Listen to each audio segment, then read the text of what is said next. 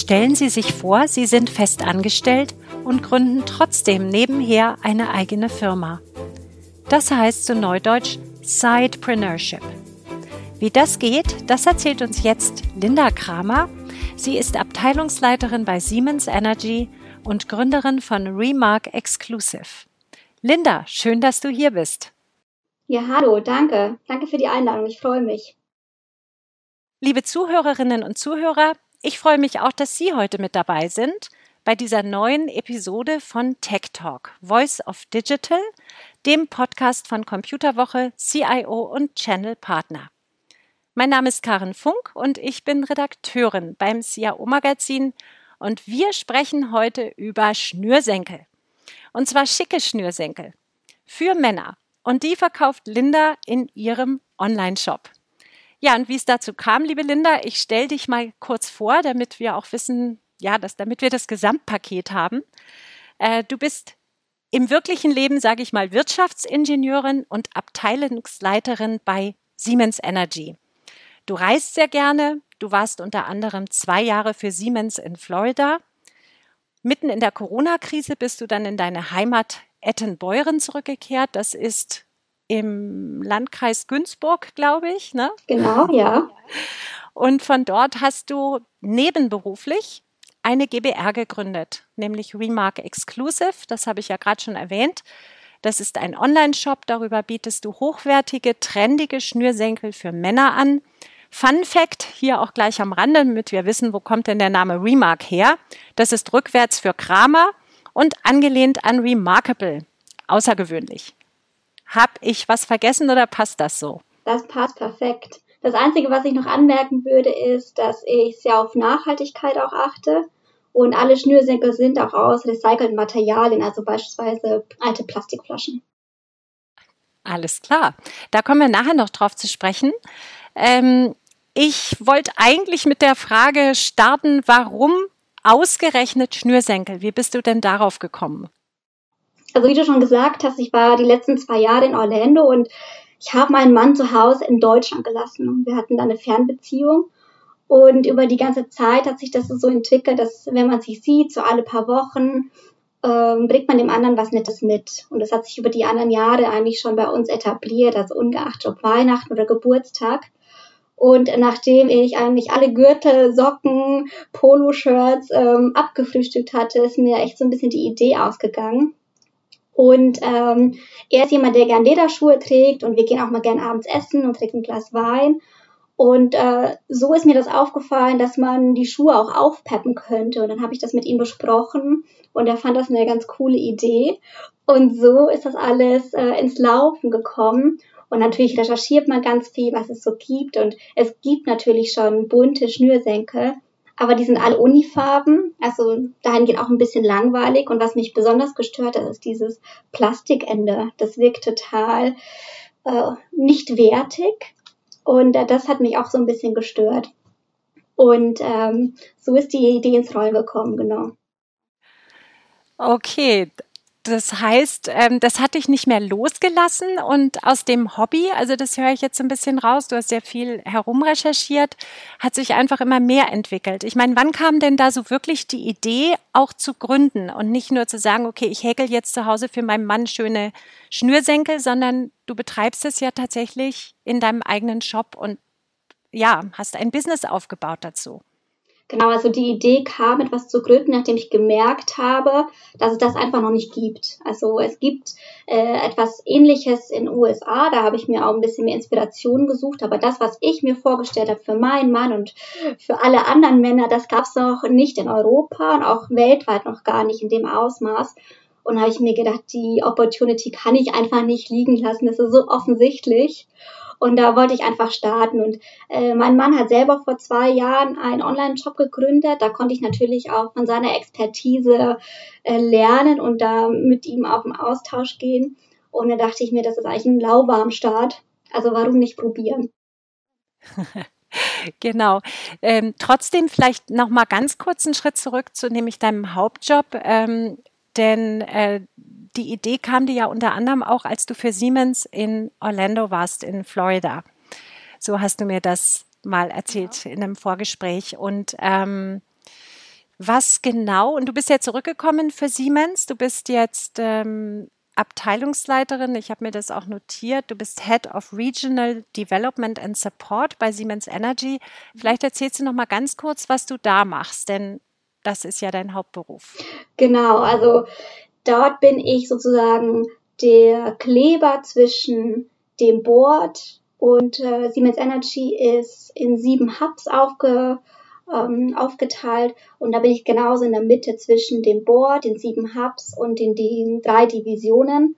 Und äh, ein Riesenthema ist, wir sind mitten in der Energy Transition, da passiert total viel, die Businessmodelle ändern sich, wir müssen ganz anders auf die Marktgegebenheiten reagieren und ein Löwenanteil ist, dass ich die Regionen unterstütze, die Corporate Strategy zu übersetzen und dann in regionale Aktivitäten auch ähm, ja, zu übersetzen und dann eben Aktionen auch abzuleiten, was eben für diese eine spezielle Region von Vorteil ist und was wir anders machen müssen, um neue Potenziale zu heben, um zu wachsen und auch auf die Energy Transition zu antworten. Und daneben gibt es auch noch so Themen wie Partnerships und äh, strategische Themen. Also habe ich bestimmte Country Strategies oder habe ich verschiedene Countries, die sehr ähnlich sind in ihrer, in ihrer Energy Transition. Und dann macht man eben Regionenstrategien auch. Es hört sich auch nach einem sehr spannenden Umfeld an, äh, wo ich mir vorstellen könnte, könnte einen auch ausfüllen. Da braucht man jetzt nicht unbedingt noch ein Sidepreneurship. Aber wir wissen, du hast viel Energie und deshalb reicht es oder ist da genug für beide Seiten. Aber wie hat denn dein Chef reagiert? Denn eine nebenberufliche Tätigkeit muss ja eigentlich genehmigt werden oder das muss man dem Arbeitgeber mitteilen. Wie hat der denn reagiert? War das ein Problem? Also ich kam ja letztes Jahr 2020 Juni zurück nach Deutschland, um diesen neuen Job zu übernehmen. Und da ist das ganze Thema Remark Exclusive schon gestartet gewesen und so am Anlaufen. Und das habe ich dann auch relativ schnell mit meinem Chef besprochen und die Karten auf den Tisch gelegt. Also ich bin jemand, der da sehr offen ist und, und fair spielt und ähm, habe ihm das so erzählt und dann war er ganz interessiert, wie kam ich auf die Ideen, was mache ich da so und er meinte, er findet das total klasse, wenn ähm, Kollegen, Kolleginnen ähm, in ihrer Freizeit auch mal über den Tellerrand hinausschauen, weil er fand es total faszinierend, dass ich wirklich für mich auch selber gesagt habe, ich möchte alles selber lernen. Von der Recherche, über Verhandlungen, über grüne Punkt, über Verpackung, über Marketing weil ich davon überzeugt bin, dass wenn man es verstanden hat, kann man es auch skalieren. Und für ihn war das gar kein Thema, solange eben meine Performance für Siemens Energy passt. Und da hatten wir keine, keine Probleme und kein negatives Feedback. Und von daher fand das total klasse und hat auch gesagt, man braucht Leute, die einfach mal über den Tellerrand hinausschauen, die noch neue Erkenntnisse reinbringen, die auch vielseitig interessiert sind und die das einfach auch schaffen, ihre Freizeit unterzubringen. Und ich glaube, dadurch, dass ich in einer Beratung gearbeitet habe, hilft mir Zeitmanagement, was ich daraus gelernt habe, auch sehr gut, um, um das Thema in meiner Freizeit zu bearbeiten. Ich muss auch sagen, ich habe auch einen Mann, der mich da ganz toll unterstützt und wo wir da wirklich ein tolles Team auch bilden und uns gegenseitig die Bälle zuwerfen, dass wenn der eine mal mehr zu tun hat, steigt der andere dafür ein. Und das ist eigentlich ein ganz cooler Ansatz. Ja, sehr cool, was du auch von deinem Chef gesagt hast mit dem gegenseitigen sich befruchten ne, und über den Tellerrand gucken. Ähm, du hast auch erzählt, äh, du bist gerne jemand, der viel recherchiert, der neugierig ist, der sich gerne Dinge selber erarbeitet. Kann mir vorstellen, war hier sehr wichtig. Also Stichwort, ich gehe nochmal zurück zu deiner Idee mit den Schnürsenkeln. Dann hast du recherchiert, da gibt's nicht viel. Jetzt hast du ja, was brauchst du dafür? Du hast einen, du hast ja einen Zulieferer gebraucht, jemand, der, der deine Schnürsenkel herstellt. Wie bist du denn da vorgegangen? Was hast du, wie hast du das in Angriff genommen? Genau, ich bin erstmal in verschiedene Schulläden gegangen und habe mir ähm, existente Schnürsenkel angeguckt, angefasst, viel recherchiert, aus welchem Material sind die, was sind die Vor- und Nachteile von verschiedenen Materialien. Und dann bin ich auf die Suche gegangen, was wird denn bisher angeboten, weil man kann natürlich Schnürsenkel kaufen. Und äh, da habe ich erstmal überwiegend Europa geschaut, weil ich gerne in Europa produziert hätte. Also die üblichen Verdächtigen wie Spanien, Italien, Türkei, Portugal etc. Und ähm, man lernt natürlich mit viel Diskussion, mit vielen Videocalls immer wieder ein bisschen was dazu. Und da bin ich relativ schnell an den Punkt gekommen, dass ähm, in Europa ist es sehr, sehr teuer, weil ich erst mit ganz kleinen Margen auch arbeiten wollte. Also ich bin jetzt kein großer Sporthersteller, der dann Zehntausende von Schnürsenkelpaaren abgibt. Also ich kann jetzt schon mein ganzes Dorf mit 1300 Einwohnern versorgen. Und das war schon das, das Maximale, womit ich starten wollte. Und dann musste ich eben ausweichen nach rechts und links und habe mich dann überwiegend nach Asien auch orientiert. Weltweit war die Auswahl sehr groß. Da war auch das Feedback. Also ich muss ganz ehrlich sagen, der Customer Service war da sehr gut. Und die waren auch äh, gewählt mit kleinen äh, Chargen auch mal zu starten. Und deswegen habe ich dann angefangen, in, in Asien zu produzieren habe aber auch für mich gesagt, es muss was Kleines sein. Also es ist eine kleine Manufaktur mit 30 Leuten. Äh, es werden Standards eingehalten, also keine Kinderarbeit. Es wird äh, geprüft. Wir sind auch ähm, zertifiziert nach Recycling-Standards etc. Und das war mir dann wichtig, dass wenn ich schon außerhalb von Europa gehen muss, dass ich dann trotzdem gewisse Rahmenbedingungen einhalte, für die ich auch stehen kann. So, nun erzählst du hier so locker flockig, dass du dir jemanden in Asien gesucht hast. Ich meine, wir dürfen nicht vergessen, das war alles Corona. Du bist, äh, konntest eben nicht reisen. Du hast alles von deinem Schreibtisch oder von deinem Laptop in Ettenbeuren oder vielleicht schon beginnend in Florida, aber dann weiterführend von Ettenbeuren aus äh, ja, gestartet. Wie kommuniziert man denn da?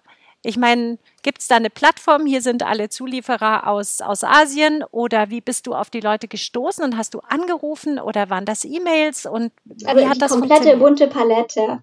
Also man geht über die, die üblichen Sporthersteller, schaut, wo die produzieren, dann hascht man den einen oder anderen Namen, dann kann man den oder diejenige persönlich anschreiben. Es gibt aber auch sowas wie ähm, ein riesen Plattform, das heißt Alibaba in Asien. Da kann man auch sortieren und, und suchen und das geht über Chats und dann Videocalls und, und E-Mails und ähm, also komplett die komplette Palette. Und äh, was ich auch genutzt habe, waren drei Zeitzonen. Also ich war zu dem Zeitpunkt noch in Orlando, mein Mann in Deutschland und äh, die Lieferanten in Asien.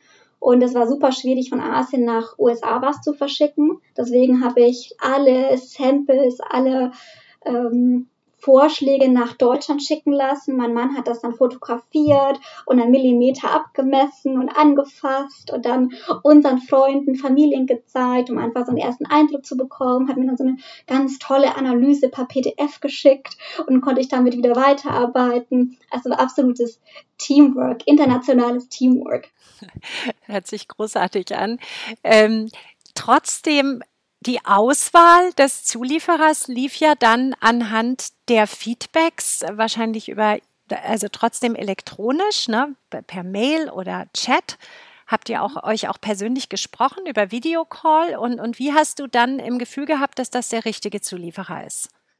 Genau, am Anfang geht alles über Chats und E-Mails und als man dann so eine Handvoll an, an Zulieferern in die engere Auswahl genommen hat, hatte ich auch mit denen äh, quasi Calls, also Videocalls, um einfach mal zu sehen, wer ist das an der anderen Seite. Und ich wollte auch dann die Produktionsstätte sehen, dann habe ich da auch Videos bekommen oder derjenige hat mich sogar mit reingenommen mit dem Video. Und dann war es einfach ein Bauchgefühl auch von mir und das Gesamtpaket musste einfach stimmen, dass da meine, meine vorgegebenen Rahmenbedingungen erfüllt wurden, dass äh, derjenige auf meine Wünsche eingeht. Also ich wollte eine bestimmte Länge haben, ich wollte diese Metallenden haben mit meinem Branding, ich wollte eine bestimmte Farbkombination haben ähm, und sobald das Gesamtpaket erfüllt wurde, dann hat derjenige den Zuschlag bekommen. Mhm. Du hast ja auch erzählt, da gab es äh, also hast du mir in einem Vorgespräch erzählt, dass du auch mal eine andere Firma an der, schon an der Angel hattest, dich aber dagegen entschieden hast, weil die nicht flexibel genug waren oder so. Also es war jetzt nicht ganz so smooth, wie sich das hier anhört, sondern du hattest, hattest schon auch andere Kandidaten in der engeren Auswahl, wo es aber dann einfach nicht geklappt hat. Genau, es ging über mehrere Monate, um mir auch mal so eine Zeitschiene zu zeigen. Ich habe mir aber auch Zeit gelassen, um, wie ich am Anfang gesagt habe, ich wollte es lernen, ich wollte es verstehen. Und es geht eben darum, mit einer anderen Kultur, mit anderen Rahmenbedingungen, mit anderen Zollbestimmungen, aber auch mit anderen ähm, Textilwissen, äh, sich das äh, weiter zu erarbeiten. Genau. Und das war ja alles Neuland für dich, ne? Wir haben ja gerade gesprochen, du bist eigentlich Wirtschaftsingenieurin, jetzt bist du plötzlich im Textilbusiness unterwegs. Ähm, du musstest dich ja auch rechtlich in alles einarbeiten. Also ich stelle mir das allein schon gigantisch vor. Was hast du denn da ähm, ja organisieren müssen, damit du da ordentlich aufgestellt bist und äh, alles mit rechten Dingen zugeht? Genau, das war mir ganz, ganz wichtig auch hinsichtlich Versicherung. Also was passiert, wenn ein Kind diesen Schnürsenkel in die Hand bekommt und ähm, es anfasst, reinbeißt etc. Da wollte ich auf absolut Nummer sicher gehen. Und das sind auch die Themen, wo ich sehr wenig weiß, aus meiner Ausbildung heraus, wenig äh, Berührungspunkte hatte und da musste ich mir auch wirklich ganz viel Hilfe holen. Also das, was ich selber konnte, habe ich selber gemacht, aber alles andere, was gar nicht mein Thema war, wo ich auch gar kein Wissen habe, da habe ich mir auch sehr viel Hilfe geholt und vor allem bei diesen ganzen rechtlichen Themen ähm, und Versicherungsthemen. Also da, da habe ich wirklich auch Kollegen ins Team geholt. Ja, apropos äh, Kollegen oder auch Freunde ins Team holen. Ähm, ich stelle mir das ja vor, man hat irgendeine coole Idee und dann denkt man, oh, die muss ich jetzt aber für mich behalten, weil könnte ja auch jemand kommen, der das kopiert. Oder bist du damit locker umgegangen, hast gedacht, ach nee, ich erzähle das jetzt einfach mal allen und hol mir Feedback? Oder wie war das so für dich? Mm, gar nicht. Also ich habe das alles für mich behalten mit meinem Mann und vielleicht noch eine Handvoll an ganz engen Vertrauten weil man hat schon das Gefühl, oder ich hatte auch das Gefühl, man soll das nicht, man darf das nicht erzählen, weil es könnte einer nachmachen oder ähm, das ganz doof finden, die Idee oder einen irgendwie so richtig ausbremsen. Und ich hatte ganz, ganz lange das Gefühl, das muss eine 120% Version sein und dann noch mit einem mit ein Schleifchen drumherum, dass es einfach super perfekt ist und dann damit startet man und bekommt dann den super Applaus. Und äh, da wurde ich dann relativ schnell auch eines Besseren belehrt. Das heißt, du würdest heute sagen, traut euch eher raus oder? Genau, auch, auch ist, die Gefahr besteht immer. Und ich bin ja auch was ganz, ganz klein zur Zeit. Und es kann immer einer kommen, der sagt, hey, die Idee ist toll, er ist viel schneller, hat viel mehr Kapital, hat viel bessere Kontakte, ähm, und kann das natürlich eins zu eins kopieren, was vielleicht oder wahrscheinlich auch passieren kann. Ich appelliere immer noch ein bisschen aus Ehrgefühl. ähm, aber wir leben jetzt auch einfach äh, mit einem wirtschaftlichen Hintergrund. Und das kann natürlich auch passieren, aber trotzdem bin ich stolz darauf, dass ich es gewagt habe, dass ich meine Idee verfolgt habe, dass ich sehr viel gelernt habe. Und ähm, es wird vielleicht noch die eine oder andere Idee kommen, wo ich das Wissen auch anwenden kann. Und das, was ich so bisher an Feedback bekomme. Ich bin schon in ein paar Läden. Ich sehe das bei Hochzeitsanzügen. Ich sehe das auch ähm, als Geschenk für Leute, die schon alles haben. Das war ein Kunde, was er mir gesagt hat. Und ähm, ich möchte gesund wachsen und ich möchte quasi für das stehen, was ich, was ich auch vertreten kann. Mhm. Aber du würdest sagen, die Vorteile überwiegen, wenn man rausgeht damit. Du kriegst eher Feedback, du kriegst Hilfe, du wirst vielleicht auch mal korrigiert, kann ich mir vorstellen. Oder ich meine, gab es so Momente, wo du dich ein bisschen verrannt hast und wo du vielleicht auch mal ein hilfreiches äh, Feedback von Freunden oder Bekannten bekommen hast? Absolut. Also vor allem, wenn es um die Homepage geht, man, man benutzt Wörter, die man, die für einen super klar sind, aber die dann der Gegenüber ganz anders interpretiert, ganz anders versteht. Und ähm, da war ganz tolles, hilfreiches Feedback auch mit dabei oder mit dem Packaging oder auch vom Look and Feel.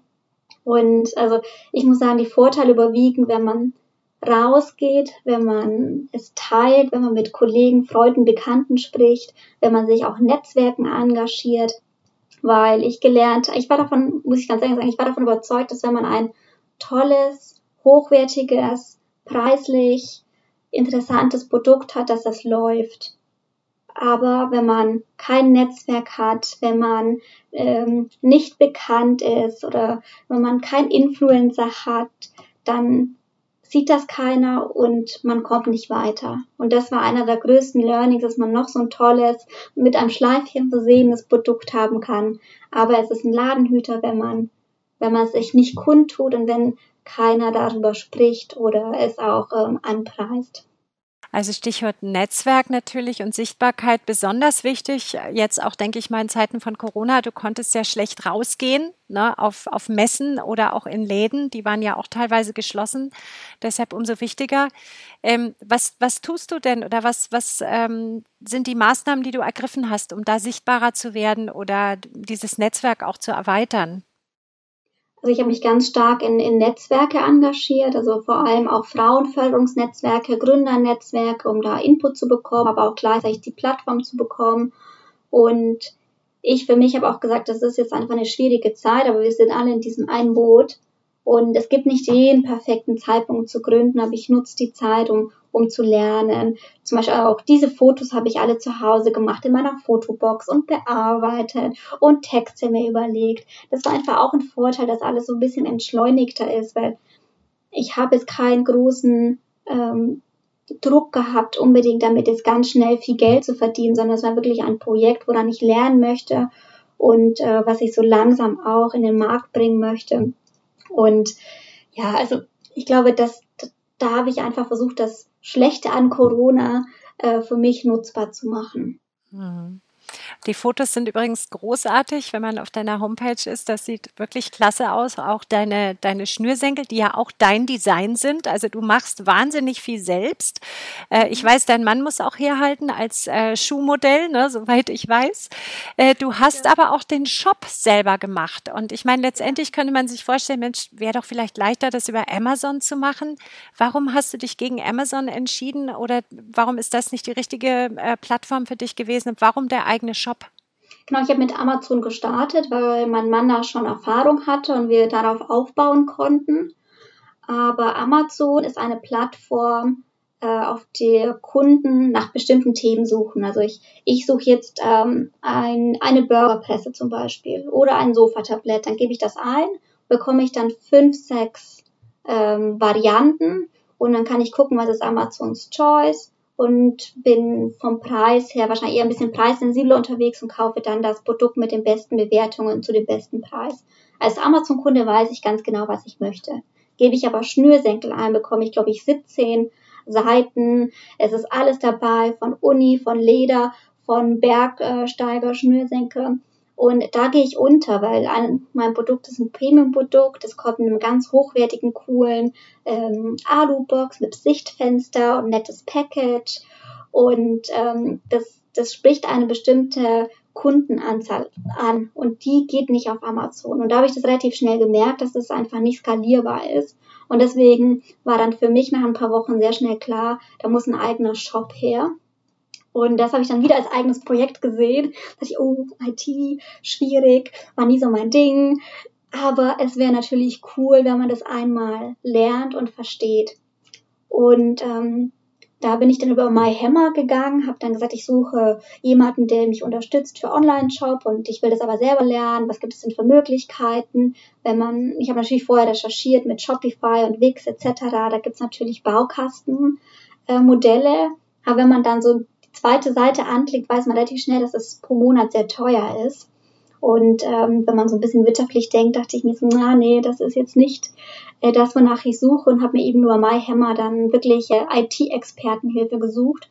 Und ähm, da hatte ich dann innerhalb von einer halben Stunde, glaube ich, 15 oder 20 ähm, Anfragen bekommen. Da muss ich sofort diese, diese Anzeige wieder offline schalten. Und das habe ich dann ähnlich gemacht wie mit meiner Anfangsrecherche zu den Schnürsenkeln ähm, habe mir die Referenzen angeguckt von äh, den, den IT-Experten, habe mal geschaut, was haben die schon für Homepages gemacht, was bieten die an für ein Preissegment, weil das sollte jetzt ja nicht unbedingt sehr, sehr teuer sein, sondern einfach auch in einem handhabbaren Budget. Und dann hat der Zuschlag auch ein, ein ganz junger Mann bekommen, Anfang 20, der sich gerade aus dem Studium heraus selbstständig macht und mit dem war das eigentlich ein ganz tolles Zusammenarbeiten. Und was mir besonders gefallen hat, ist, ähm, er war super erreichbar. Wir haben sehr viele Sachen zusammen gemacht. Er hat mir viel erklärt. Und auch die Übergabe wurde alles auf Video aufgenommen. Also ich kann, kann das alles selber bedienen, selber anpassen ähm, und hat auch die Rohfassung gemacht. Das ist so, wie die Homepage jetzt ausschaut. Das ist alles aus meiner, unserer Feder entstanden. Auch die Texte, die Bilder, die Anordnungen, die Farben. Und das ist eigentlich ein tolles Gefühl, wenn man dann am Ende sieht, was man doch schaffen kann, obwohl man am Anfang noch gar keine Ahnung hat. Das ist großartig. Ein, ein äh, wunderbares Plädoyer für Lernen und lebenslanges Lernen und immer wieder neu lernen und sich auch in IT und digitale ähm, Tools reinzufuchsen. Ähm, das mit der gefilmten Übergabe ist natürlich genial. Das heißt, du kannst jetzt ähm, deinen Shop selbst administrieren anhand auch dieser Übergabe guckst du dann da ab und zu noch mal rein und schaust, ach, wie war das nochmal? Genau, am Anfang schon, weil wir hatten dann nochmal Produktanpassungen und ich habe jetzt auch letzte Woche meine fünf neuen Designs erhalten und die muss ich natürlich auch in den Online-Shop einpflegen, aber äh, Learning by Doing, man kommt rein, mittlerweile brauche ich die Videos nicht mehr, ich kann meine Produkte anlegen, auch in verschiedenen Varianten die Texte dazu schreiben, verschieden anordnen. Ich kann sogar äh, Rabattcodes äh, etablieren. Also das ist echt, macht Spaß, muss ich sagen. Ja, sehr cool. Du hast ja bisher zehn verschiedene Designs ähm, auf deiner Website. Deine Schnürsenkel sind alle nach Städten benannt, wo dein Mann und du, glaube ich, zusammen warst oder auch du alleine, die dir besonders gut gefallen kommen dann demnächst fünf neue Städte dazu mit den fünf neuen Designs? Ja, genau. Also wir haben äh, fünf neue Designs, fünf neue Städte, aber wir sind uns nicht ganz einig bezüglich dem Namen, weil wir verbinden natürlich die Farben auch mit den Städten, was wir erlebt haben. Und ähm, das findet man auch in unseren individuellen Texten für die Schnürsenkel wieder. Also ich weiß, dass Barcelona dabei ist, ich weiß, dass äh, München dabei ist, ähm, Sao Paulo. Mir ist aufgefallen, Asien fehlt noch. Das stimmt sogar, ja, genau. Asien fehlt. Ja, ja, guck doch mal. Asien fehlt. Vielleicht findet ihr eine Stadt, die zu den Farben passt, eurer Schnürsenkel, ähm, aus dem asiatischen Raum. Dann habt ihr noch ein bisschen mehr mit abgedeckt. Sehr guter Hinweis, genau. danke, ja. Gut Feedback ja, zu bekommen. Sehr gerne. Ja, gut, dass wir drüber sprechen. Ähm, Linda, zur Bilanz. Ähm, wir sprechen hier lockerflockig drüber, dass du einen Hauptjob machst und nebenher gegründet hast. Du betonst zwar auch, du hast natürlich äh, durch die Sidepreneurship ähm, Geschichte mehr Zeit. Du kannst dir Zeit lassen, du hast nicht den wirtschaftlichen Druck, dass du jetzt sofort damit durchstarten musst. Aber wie sieht für dich die äh, Bilanz so aus, auch zum Thema Doppelbelastung? Ich sage jetzt mal auch Self-Care. Ne? Der Tag hat nur 24 Stunden. Wie machst du das? Also ich arbeite sehr gerne.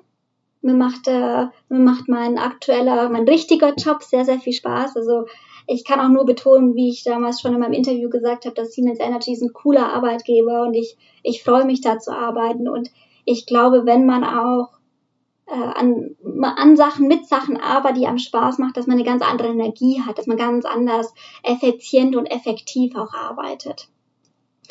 Und ähm, das Zweite ist, wenn man für ein gewisses Thema sich begeistert und, und dafür brennt, dann priorisiert man das auch anders. Also was wir zu Hause machen, wir schon ganz wenig Fernseh, sondern wir arbeiten an unseren Projekten, würde ich das so nennen. Und ich glaube, das ist ein ganz großes Thema mit Zeitmanagement und Projektmanagement auch. Und sowas macht man nicht alleine. Man ist immer ein Team und das ist auch ein großer Vorteil, den ich bei uns zu Hause habe, dass wir einfach uns gegenseitig, wenn einer mehr belastet ist, von dem anderen auch was wegnehmen, was man kann. Also nicht unsere Hauptjobs, die macht jeder für sich selber und das ist auch unsere Prio 1. Also da muss die Performance wirklich stimmen. Das ist äh, das, wofür wir stehen. Das machen wir auch gerne. Aber alles, was wir noch an Zeit haben, stecken wir dann in die Nebenprojekte. Und so ist es auch ganz klar priorisiert bei uns. Und äh, wir, wir werden auch übernächste Woche eine Woche in Urlaub fahren, dann ist das unsere Paarzeit, dann ist das unsere Zeit, um auch ein bisschen aufzutanken und da wird einfach nichts am Job gemacht. Und das ist einfach so der Deal, den wir auch haben. Und wie das in einem Jahr oder zwei Jahren ausschaut, wie das ganze Thema wächst, das äh, sehen wir dann noch. Dann äh, noch zum Schluss die Frage, was würdest du denn anderen Gründerinnen oder Gründern raten jetzt aus deiner Erfahrung? Was sind so Tipps, die du mit auf den Weg geben kannst? Also erstmal so trau dich. Man muss einfach mal anfangen und auch Ideen äh, bespielen und auch mal recherchieren und Zeit investieren, wenn man da ein gutes Gefühl hat, dass es eine, eine Opportunity sein könnte. Also man hat nie die perfekte Idee und ist dann perfekt vorbereitet und dann startet man durch. Es ist sehr zeitintensiv. Man muss sich auch darauf einstellen, dass es dauert. Also diese Idee bis Gründung, bis ich meinen ersten Schnürsenkel in der Hand hatte, hat wirklich auch ein Jahr gedauert. Sei ein bisschen Corona geschuldet, aber man muss sich auch Zeit lassen. Und äh, man braucht Begeisterung. Also ich könnte jetzt nicht für ein, für ein Thema mich begeistern, was ganz weit weg ist von irgendwas, was ich einigermaßen cool finde. Also ich finde es toll, meinen Mann zu beschenken. Ich finde es toll, wenn wir beide uns äh, rausputzen und äh, schön abends essen gehen. Oder er hat perfekt mit seinem Anzug, mit seinem äh, Schnürsenkel, seinem Hochzeitsanzug zu mir gepasst. Es war einfach ein, ein cooles Ensemble. Und auch ähm, ich von meiner Natur bin jemand, der sich alles selber erarbeitet hat. Also ich war die erste in meiner Familie, die Abitur gemacht hat. Ähm, ich habe immer gearbeitet, seit ich 14 bin. Und das, das klebt so ein bisschen an mir, dieses alles selber machen müssen und sich erarbeiten müssen. Und hier habe ich auch gelernt, man muss sich auch mal helfen lassen.